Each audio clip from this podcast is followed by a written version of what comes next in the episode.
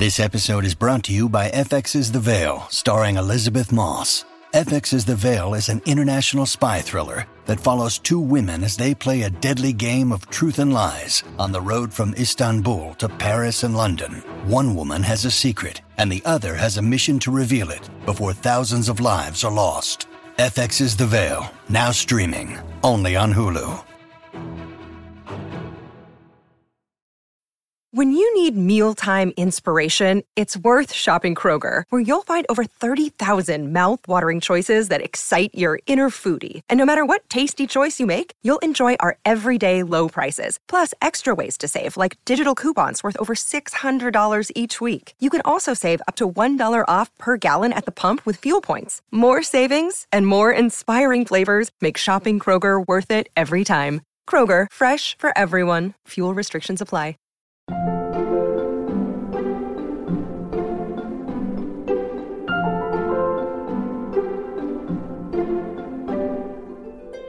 A romance does need to have basically the same things uh, every time. Like, I know by which chapter, for instance, my characters have to have their first kiss. I mean, after 40 books, I think I've pretty much internalized the structure. Welcome back to Working. I'm your host, Karen Han. And I'm your other host, June Thomas. Hi, June. How are you? I am fabulous, thank you. I just had some aubergines and courgettes. Those are some very romantic fruits, which gets me into my next question. Who oh. did you talk oh. to this week? wow. The voice that we heard at the top of the show belongs to Harper Bliss. She is a really prolific author of romance novels whose work I've enjoyed. And honestly, this was just one of those cases where I just wanted to know how and why she did certain things, made certain choices, you know, why she writes books in series, why she puts so much focus on friendship as well as love stories, and mm-hmm. why they're so international. And perhaps most of all, how on earth is she so productive? Well, that is a lot to talk about. So I'm very excited to hear your conversation. But before we get to that, what can we look forward to in the Slate Plus segment this week? So, in one of Harper's series, one of the characters is a very senior politician.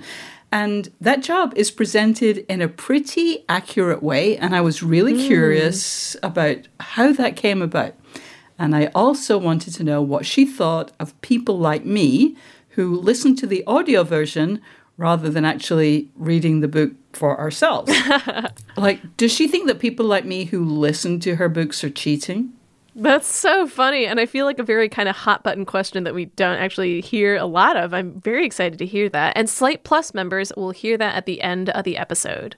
But if you're not a Slate Plus member but want to hear that segment, why not join Slate Plus? As a member, you'll get no ads on any of our podcasts, unlimited reading on the Slate site, and member exclusive episodes and segments from our show and other shows like The Waves, Culture Gabfest, and Amicus. Sign up for Slate Plus now at slate.com slash working plus to access all of Slate's content and support our work. All right, let's hear June's conversation with Harper Bliss.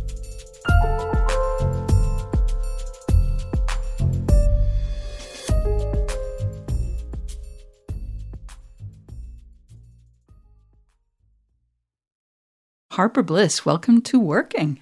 Oh, thank you so much for having me. So, how many books have you written? Well, I have um, 37 published, but I've written a few more. Some of them Whoa. ended up in the trash, obviously. so, I've written a couple. So, over what period did you write 37 books? Well, I started writing in 2011. I published my first book in 2012, early 2012. So, coming up to, what is that then? 11 years, I guess. Wow, that is a prodigious rate, more even than I, I thought. I'm really determined to learn the secret of your productivity.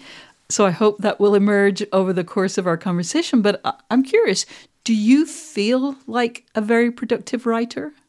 Well, definitely not always. I, I, guess when it comes to writing, like just pure first draft writing, I am pretty productive.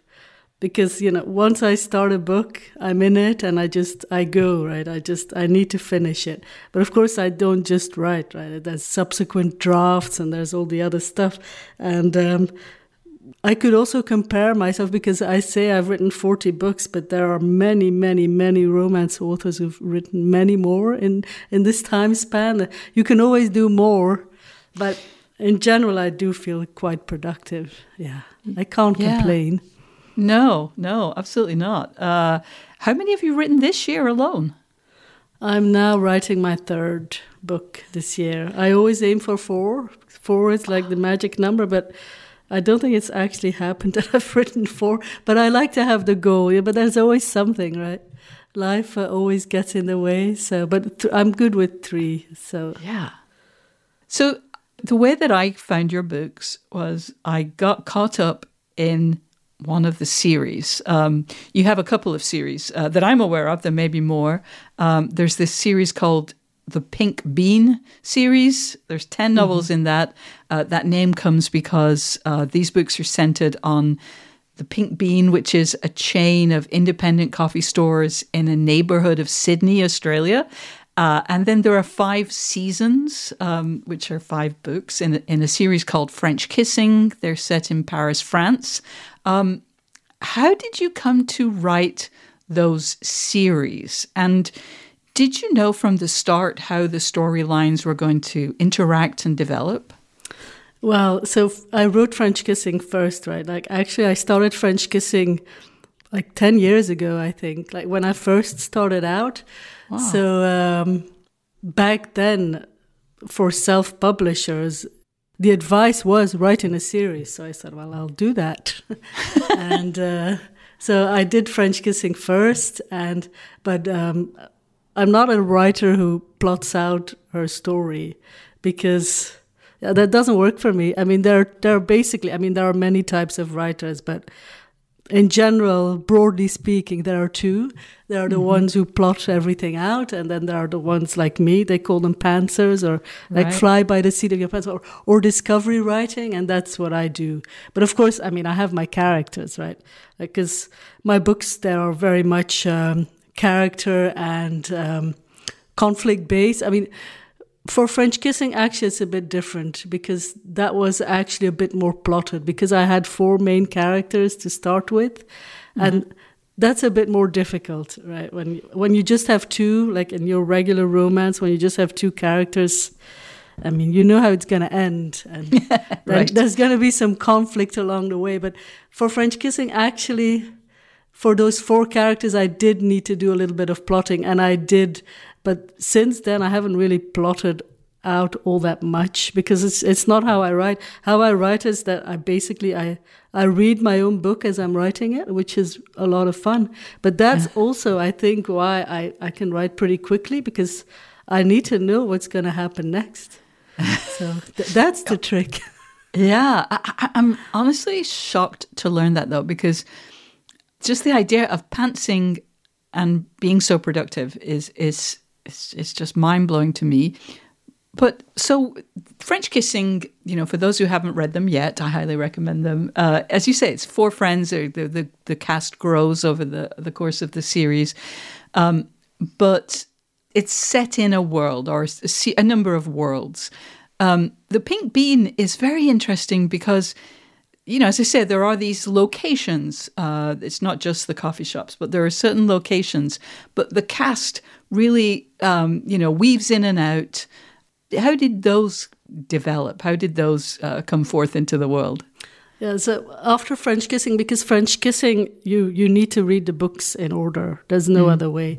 But for Yeah. Pink Bean, I wanted to uh, write more like standalone. Like if someone started at book three, that would be okay. Although it is recommended to read them in order. It's more fun, right, for the reader as well. But because uh, characters from previous books always pop up in the next one, but you don't really have to read them in order. And then usually when I'm writing, like when I was writing book one, I was already thinking like, hmm, who shall book two be about? So then I could already start thinking about it and like maybe putting in some some little teasers for the next book just to you know to increase um, read through after book one. Yeah. But uh, yeah, I, that is my standalone uh, series, Pink Bean. So it's it's a different way of approaching it, and also it's easier than writing French Kissing because by the end of French Kissing, I mean. I, I, I hired a reader to like write me a Bible, make me a Bible of everything that ha- we call it a Bible. Yeah. It's like of, of everything that happens and all the characters and you know who they sleep with and things like that because I can't remember all of that after all these books, right? So that that's Wow. actually uh, that has been very helpful with my uh, productivity. And this this person, shout out to Claire, by the way, she also did it for the Pink Bean. So now, if I want to start on a new Pink Bean book, which it's been a few years, right?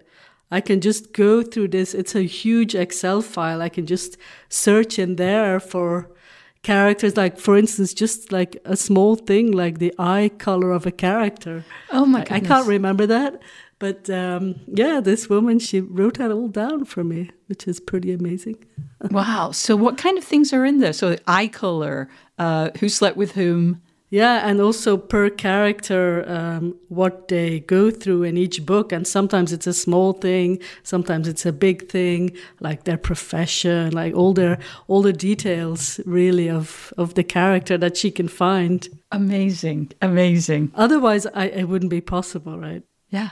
I think a secret of productivity is also uh, hiring some help. Definitely, if you can. Yeah. Yeah. I would love to know, you know, what kind of help you get. Um, I just want one more question about the pink bean. You mentioned that they're standalone. Did you write them kind of, you know, as I say, I believe there are 10 in that series. Did you write them kind of one after the other, or did they kind of come out of order? Were other books being published in the middle of that series?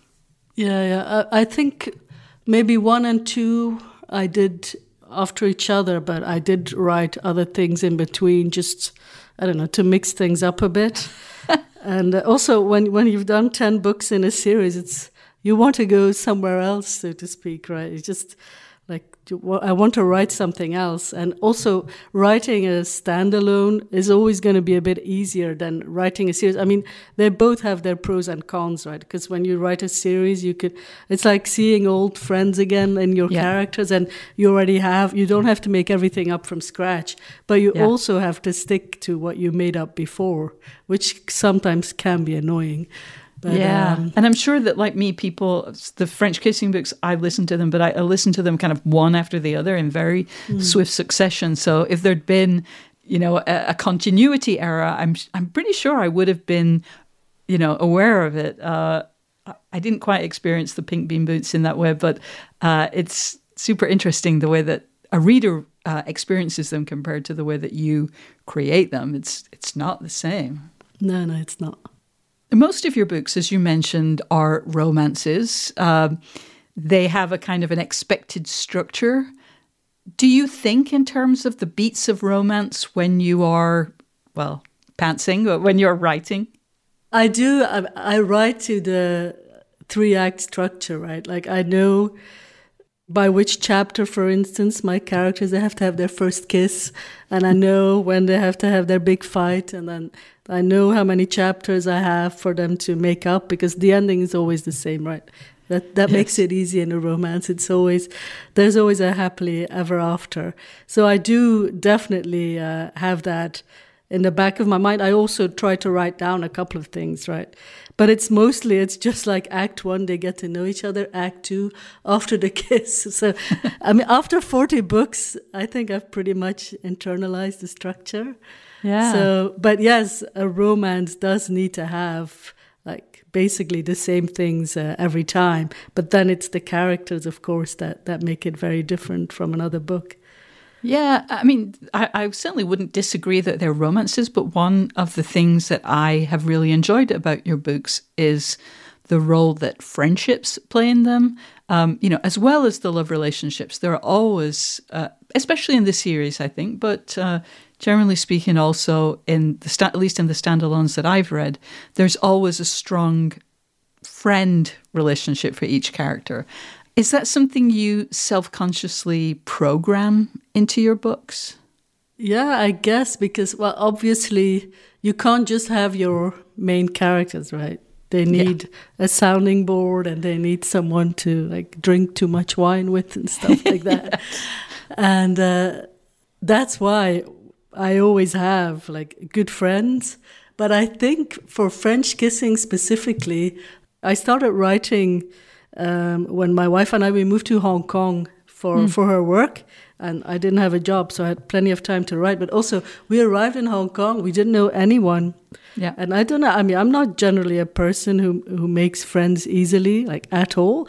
But in mm. Hong Kong, I don't know. It was so easy and we made this like really great group of friends and when you're away from home your friends they become your family right like your yeah. surrogate family and i think i was really like i think that really inspired me when i was writing uh, french kissing and well i've been yeah. doing it since but yeah and, and also again you know this is something that yes this is in every hopefully in every book but definitely in every romance you know there's this emphasis on communication. You know, the conflicts that people have are frequently about a failure to communicate or a, ch- a difficulty communicating.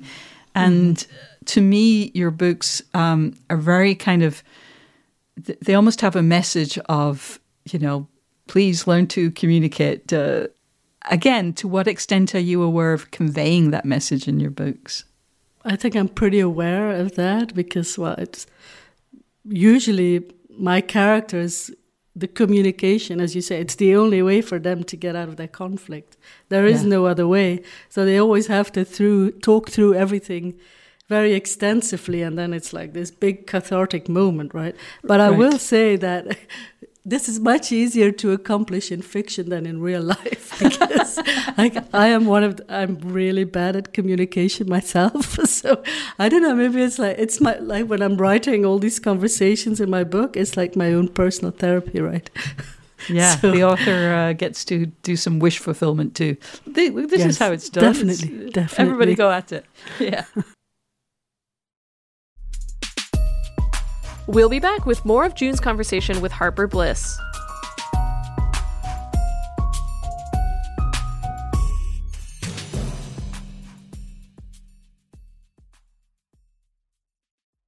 This podcast is sponsored by Ramp. Are you the decision maker in your company? Consider this. For the first time in decades, there's a better option for a corporate card and spend management platform. Meet Ramp, the only corporate card and spend management system designed to help you spend less money so you can make more. Most corporate credit cards offer points as incentives, but those points amount to less than their worth in real cash value. Ramp's business cards offer you cash back, real money in your pocket. Plus, you control who spends what with each vendor. And Ramp software collects and verifies receipts automatically, which means you'll stop wasteful spending and close your books in hours instead of days. Businesses that use Ramp add up to 5% to their bottom line the first year.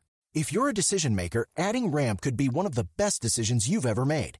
And now get $250 when you join Ramp for free. Just go to ramp.com slash easy. Ramp.com slash easy. R-A-M-P.com slash easy. Cards issued by Sutton Bank and Celtic Bank members FDIC terms and conditions apply.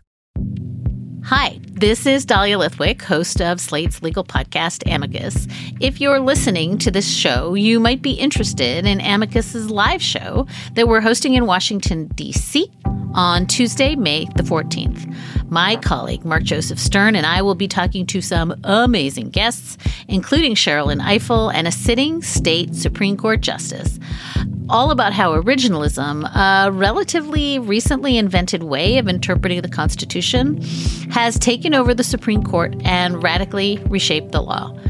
It's been doctrinal rocket fuel for the conservative legal movement and facilitated the rolling back of abortion rights, the expansion of gun rights, and the obliteration of the separation of church and state. And as another wildly consequential Supreme Court term careers to its end, the court's originalists are on a tear. But there's something you can do about it, and we hope you'll join us in DC on May 14th to explore the possible pathways out of the current situation. Go to slate.com slash amicus live for tickets.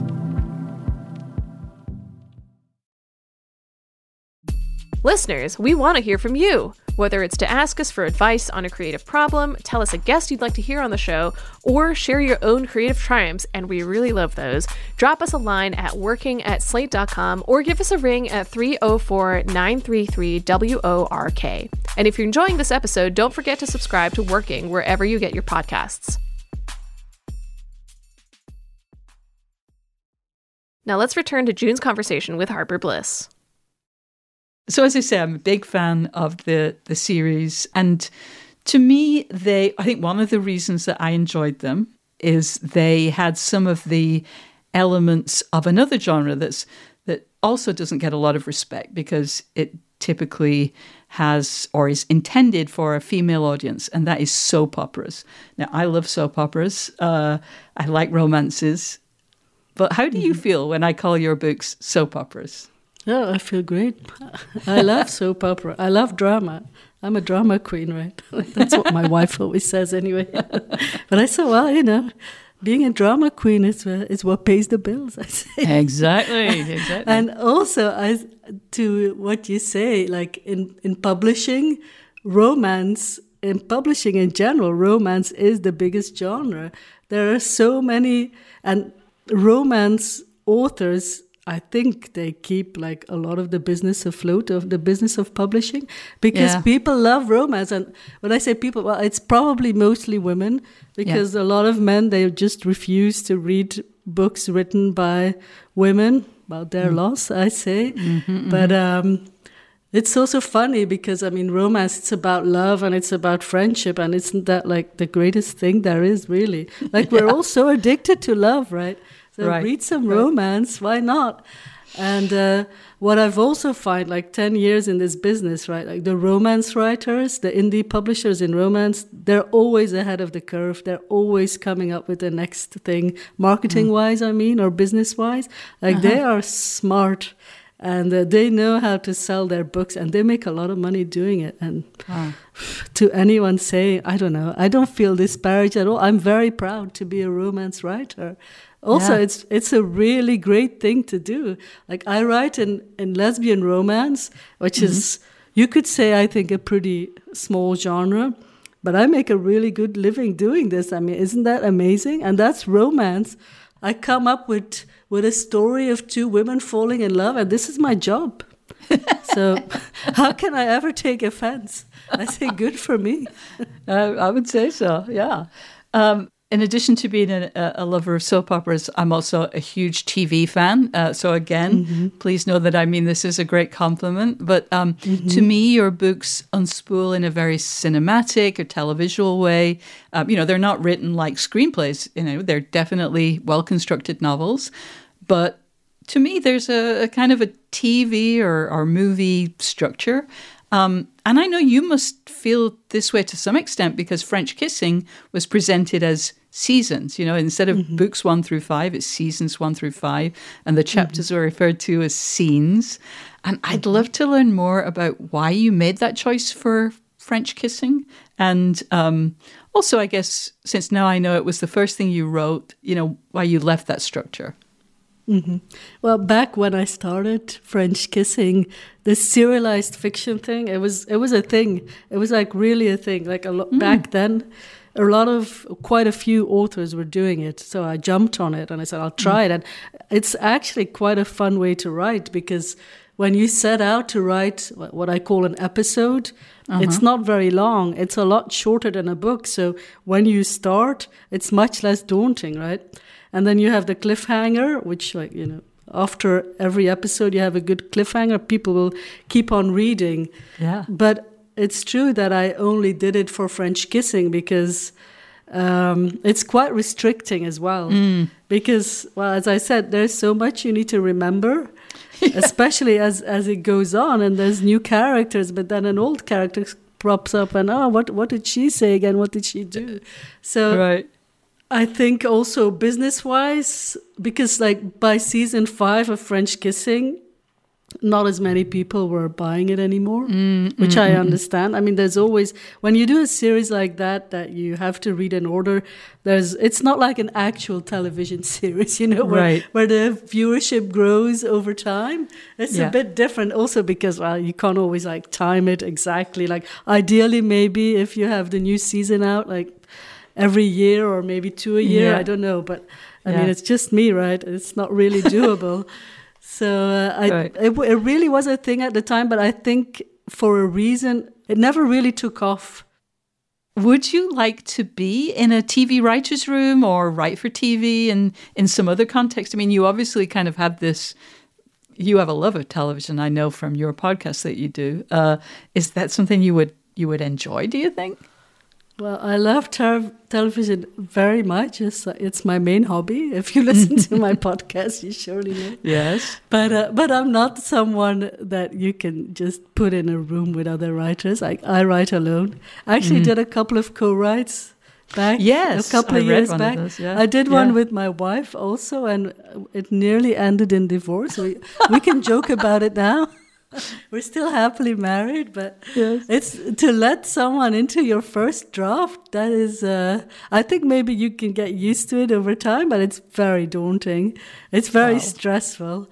So I, I really like working alone. So actually, this is like my dream job, right? Yeah. I mean, obviously, I would love to see some of my characters on television, but I think someone else is going to have to write that that screenplay for me. Yeah, I look forward. Um, you have set series, as I mentioned, in Sydney, in Paris. Some of your books are set in England or have British characters on vacation in Europe. It feels like a really, and I would say unusually broad range of settings how is it that your settings are so international? Well, I think it's because I'm from Belgium, right? But when I started writing, I lived in Hong Kong. Mm. And I knew I was going to write in English. I, my, my mother tongue is Dutch. I wasn't going to write in Dutch or Flemish, as we say, because, mm. I mean, the, the market's a bit small. yes. Um, also, I wanted to write in English.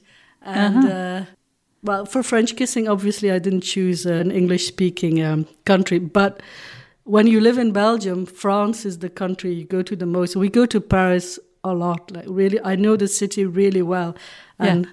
It's it, it, just seems much sexier to set my book in Paris instead yeah, of Brussels. Yeah. I don't know. Yeah, abroad is always more exotic, right? Yeah. So. Uh, but most of my books now are definitely set in the US, and I will say that's also for commercial reasons. Uh huh because most of the readers are in the US and most readers want to I think they do prefer to read in their own I mean I don't know this for sure yeah yeah yeah. although that being said I have said books in the UK that have been very popular as well. But uh-huh. um, I think it's because I am not from the UK or the US yeah. and I get to choose. So right. I choose. And back in now with the, after the pandemic I, I haven't traveled but we did used to travel quite a lot so it's mm. fun to like feature a setting where you've been like i've set a book in thailand and in hong kong also so mm. Mm. and some readers do find that interesting plus it's it's more um, fun for me because it's not always the same right it's like right. to mix it up a little bit yeah for sure um, you uh, as you've mentioned, self publish. Uh, why did you decide to go that route? Doesn't it cut into your writing time and take up bandwidth that could be used for creative projects? It seems just kind of like a lot of work, work. Well, I think there's various reasons because when I started, there weren't that many publishers that would publish lesbian romance. Mm. Like you had Bold Strokes and Bella, but also, mm-hmm. I mean, I had time and I didn't have to work and the Kindle had just come out mm. and there, I was reading about these self-publishers that were doing really well and I said, well, why don't I just try it, you know? And I was very lucky timing wise because when I released my first books, there wasn't the amount of lesbian romance that there is now. There were very mm. few. And mm. the readership was hungry already. And yeah. I, I really managed in that short period of time to make a name for myself. Mm-hmm. I think I still benefit from that now. And to go with a publisher now, I, I wouldn't do that because I like to have control. And mm. plus, of course, it's a lot of work, but I mean, I work together with my wife, right? Like I, we always say, I do all the fun jobs and she does all the annoying jobs. it's true. It's true. so we work in in our company together, and like she then maybe has a bit more of the publishing role, and I'm mm-hmm. the I get to do my creative things, but also I only write in the morning. I can't write a full day. That that doesn't happen. I know there are uh-huh. writers who do this, and wow, I applaud them, but I can only write in the morning, and then it's done. So, may I ask what time you start in the morning? I used to start a lot earlier, but no, maybe between eight and nine. Okay. Just regular regular time. Yeah, yeah. Depends what time I get out of my bed. I try to do four half hour sessions. So Huh. that's two hours of writing and then I'm done. Then my Uh-huh. brain says, yep, done. And I mean of course in the beginning I said, I want to write more, I want to write more. Right. But now I just I accept that this is how it is. I know now, right? Ten years I know Mm-hmm. Yeah. in the morning i do my writing and then in the afternoon I I have a lot of marketing to do so in the afternoon i do my marketing and that works out pretty well You seem to be quite disciplined about your social media usage. I, I wonder, do you have, given that you are self-publishing and that you know there is a lot that could be done, kind of, can you tell me about your philosophy of social media engagement and what you've chosen to focus on? i'm not that active on social media. I do have a facebook group mm. and i feel much more comfortable sharing in the group because it's private right? Mm. Like people actively have to ask to join I mean, mm-hmm. anyone can join, but you do still have to ask. It's not Yeah. the same as like broadcasting on on Instagram, but I do maintain an Instagram and a Facebook page, but that's uh-huh. it. And I I don't post about my personal life because my life uh-huh. is not Instagrammable like at all. my cat my cat is very Instagrammable, but but I I just I don't want to waste my time pretending that my life is Instagrammable because it's not. You know, I sit at my desk. That's what I do. You know, so and and then because right now we have like BookTok which is like huge on tiktok. And everyone oh you need to get onto BookTok. And i was like oh my god i think i'm too old for that. And then i would need to hire someone. But i think is my readership really on BookTok i wonder? Because my characters are a little bit older. Uh-huh. I don't know. But i Yeah. don't spend a lot of time on social media at all. For me it's not worth it. I have a newsletter and i do send out my newsletter every two weeks and i prefer to connect that way Yeah. so but yeah, Yeah. socials has never really been my thing i also don't follow anyone on socials my brain Whoa. cannot handle That's a discipline. It's impressive. but it's not a Um, matter of discipline for me it drives me crazy i don't want to see that if i want to know what's going on with my friend i'll go see my friend right i Oh, don't have to see it on instagram See, to me, uh, I'm a very nosy person, but I'm also very lazy. So just being able to find out what people are doing without actually having to go to see them, oh, it's perfect. No, it's true. It's true. I do get that, but yeah, I don't Yeah. know. For some reason, I cannot deal with that. That's, So, good. Um, so when I reached out to invite you onto the show, you replied that being neurodivergent, you would need to see the questions in advance because improvisation is a no-no. Um, do you mind talking about how that has shaped your creative process and how you go about uh, your career as a writer and as a, a self-published author? I mean, improvisation in uh, in anything but writing It's, is very difficult for me. Give me a piece of paper and I'll I'll come up with something. But I say no to a lot of things. Yeah, yeah. I used to not. I, when there was something, oh, I have to do this, but now I know I just say no. Right? If I don't want to do it, or or if it gives me too much stress, I just don't do it Yeah. because I can. Yeah. But I also think that, I mean, that's just like for marketing. Mm.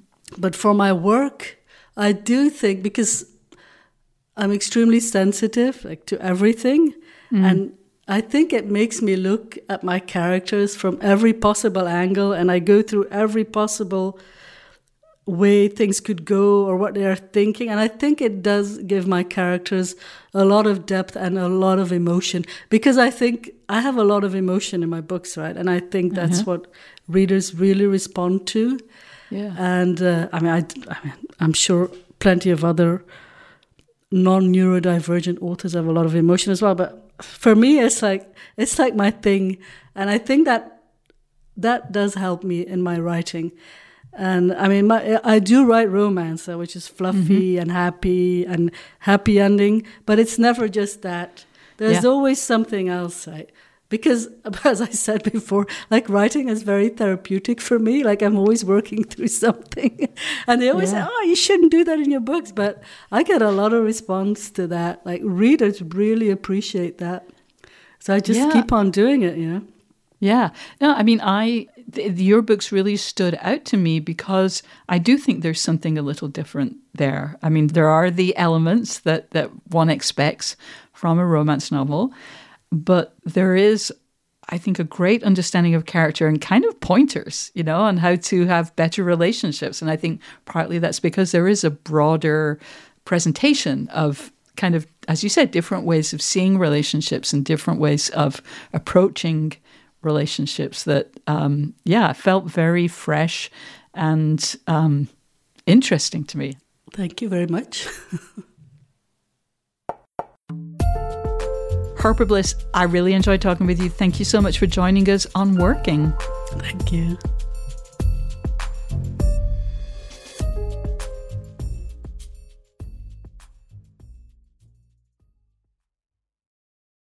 June, that was such a fun conversation. But first, I wanted to start with something very basic because I don't think I knew this about you. Are you a romance novel fan? And do you have a favorite Harper Bliss book? So I think I have a slightly unusual relationship to the genre, which is I hmm. enjoy it and I can blow through a lot of romance novels in a short time, which I think is pretty common and is a big part of why they are a commercial success. But I tend to go a long time without reading them and then I reach for them in a pretty specific situation, which is when I have a lot on my mind and I'm seeking distraction. So I first discovered Harper's books when I was in Edinburgh looking for a place to live. I was so Oh, stressed wow. out and I couldn't focus on anything except her very fun mix of soap opera and romance. And I started with the Pink Bean series because I love the idea of characters from one novel popping up in another. I always mm-hmm. enjoy it when non genre writers do that. You know, the British novelist Jonathan Coe, who is definitely not a romance writer, he does it, and it always makes me like giddy to recognize a character I know from somewhere else. Yeah. So yeah, I, it was very specific time, although I've definitely listened to a lot more since. I would say that my favorite of her books was This Foreign Affair. And the characters from that Pink Bean book also show up in the French Kissing series. So it's a very sexy game of Tetris. Well, that's the most appealing description of a book that I think that I've ever heard. um, another part of your conversation that I wanted to touch on was Harper talking about self-publishing.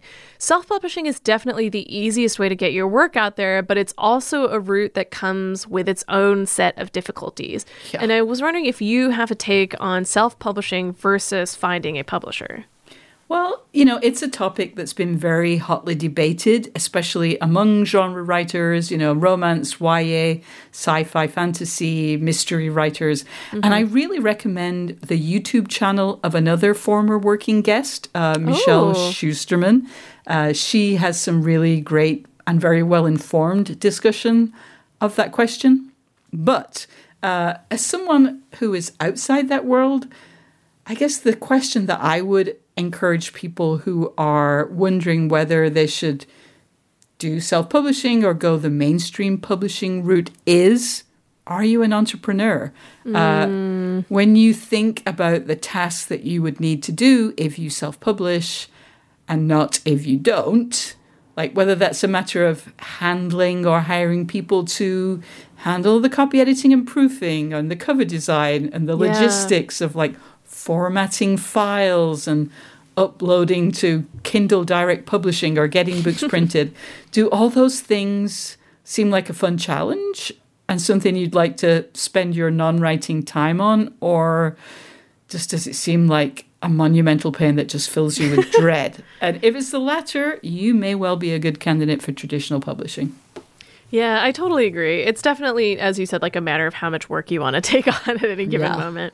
Yeah. And I loved what Harper said about a secret to productivity. This is sort of a related question, I guess, being hmm. hiring help. Because I feel like a lot of the advice that we hear and give on this show is about what you can do on your own.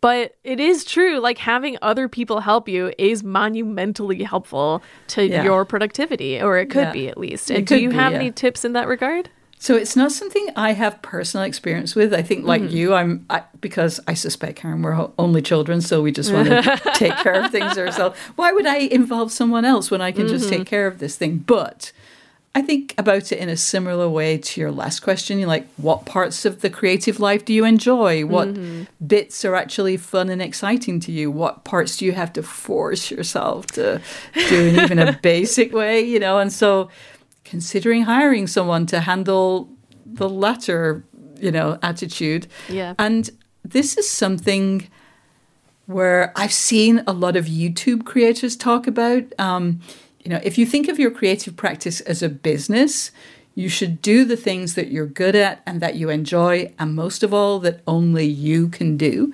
You know, you should figure out, and then on top of that, you should figure out, like, be very cold, you know, and just clear eyed about how much you're making from, for example, a YouTube video and how much it costs you to make them. You know, if it's $60 an hour and it would cost you $70 an hour to farm out the video editing, then maybe that's not the best idea. Obviously, it's very hard to provide real numbers about imaginary examples, but ultimately, you know, consider your costs and be very ruthless about calculating whether you can afford to get help or maybe if you can afford not to. Yeah. And to pivot a little bit, I love the part of your conversation about the perception of female aimed media as well. I think I've talked about this before, mm-hmm. but there is an inherent bias, I think, against stuff that's geared towards women or younger people or basically anyone who's not an old straight white man. But there mm. are obviously huge audiences out there for this stuff, and to refuse to acknowledge that really limits what you consume and enjoy. How do we deal with that kind of prejudice?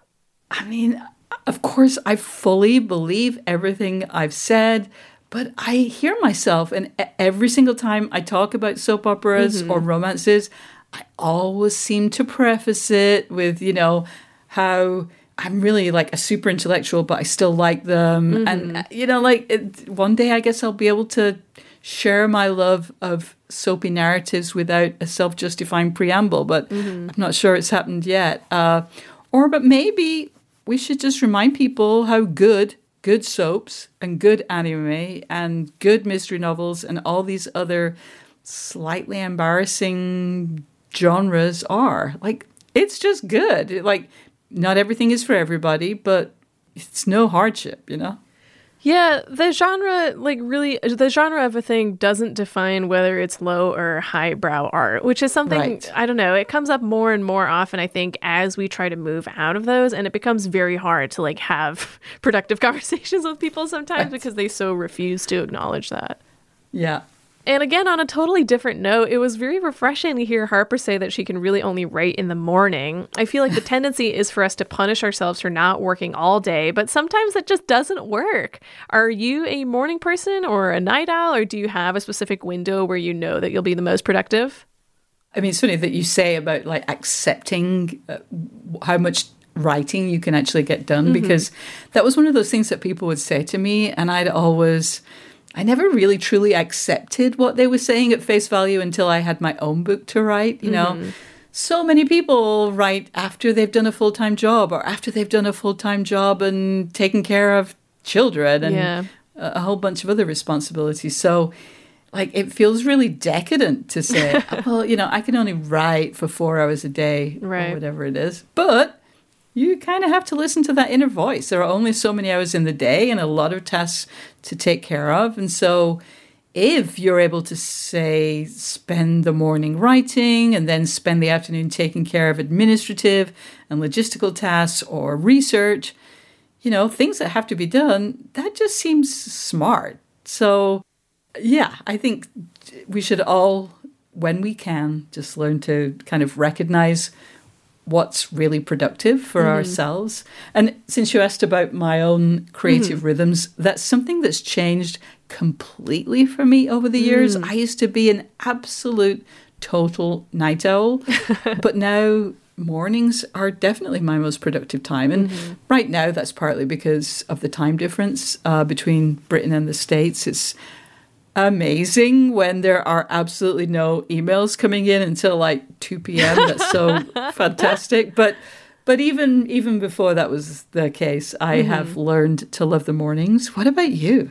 I also really used to be a night owl. I think this was more true during college and like after graduating, yeah. just because like that is when it's easiest to be a night yes. owl and not Who suffer cares, any real right? consequences yeah. for it. Right, right. Um, since then, I don't know. I feel like I still have to figure out what my best productivity window mm. is. Um, it tends to be right now more an issue of me just sitting down and really focusing rather than like having yeah. the right time of day to do it. But that said, like yeah. I kind of refuse to work post like five or six o'clock in the, in the evening. I'm like, this is my time now. Like the work time is over. So I will try to get everything done in the morning and afternoon.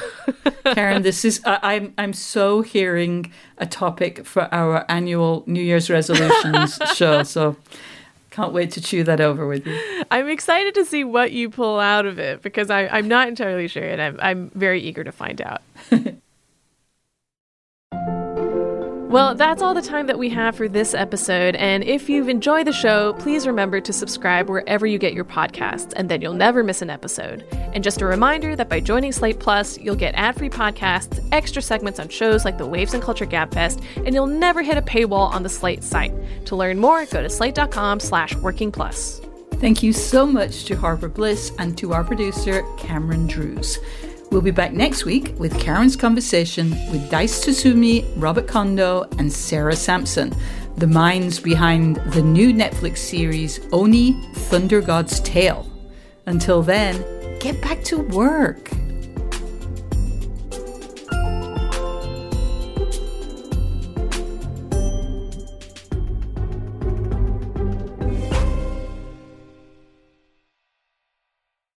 Sick of being upsold at gyms? My guy, you're currently a base member. For $90 more, I can upgrade you to our Shred membership. For 130 more, you'll be a Swole member. And for just $300 more, you'll reach Sweat Platinum. At Planet Fitness, you'll get energy without the upsell. Never pushy, always free fitness training and equipment for every workout. It's fitness that fits your budget. Join Planet Fitness for just $1 down and $10 a month. Cancel anytime. Deal ends Friday, May 10th. See Home Club for details.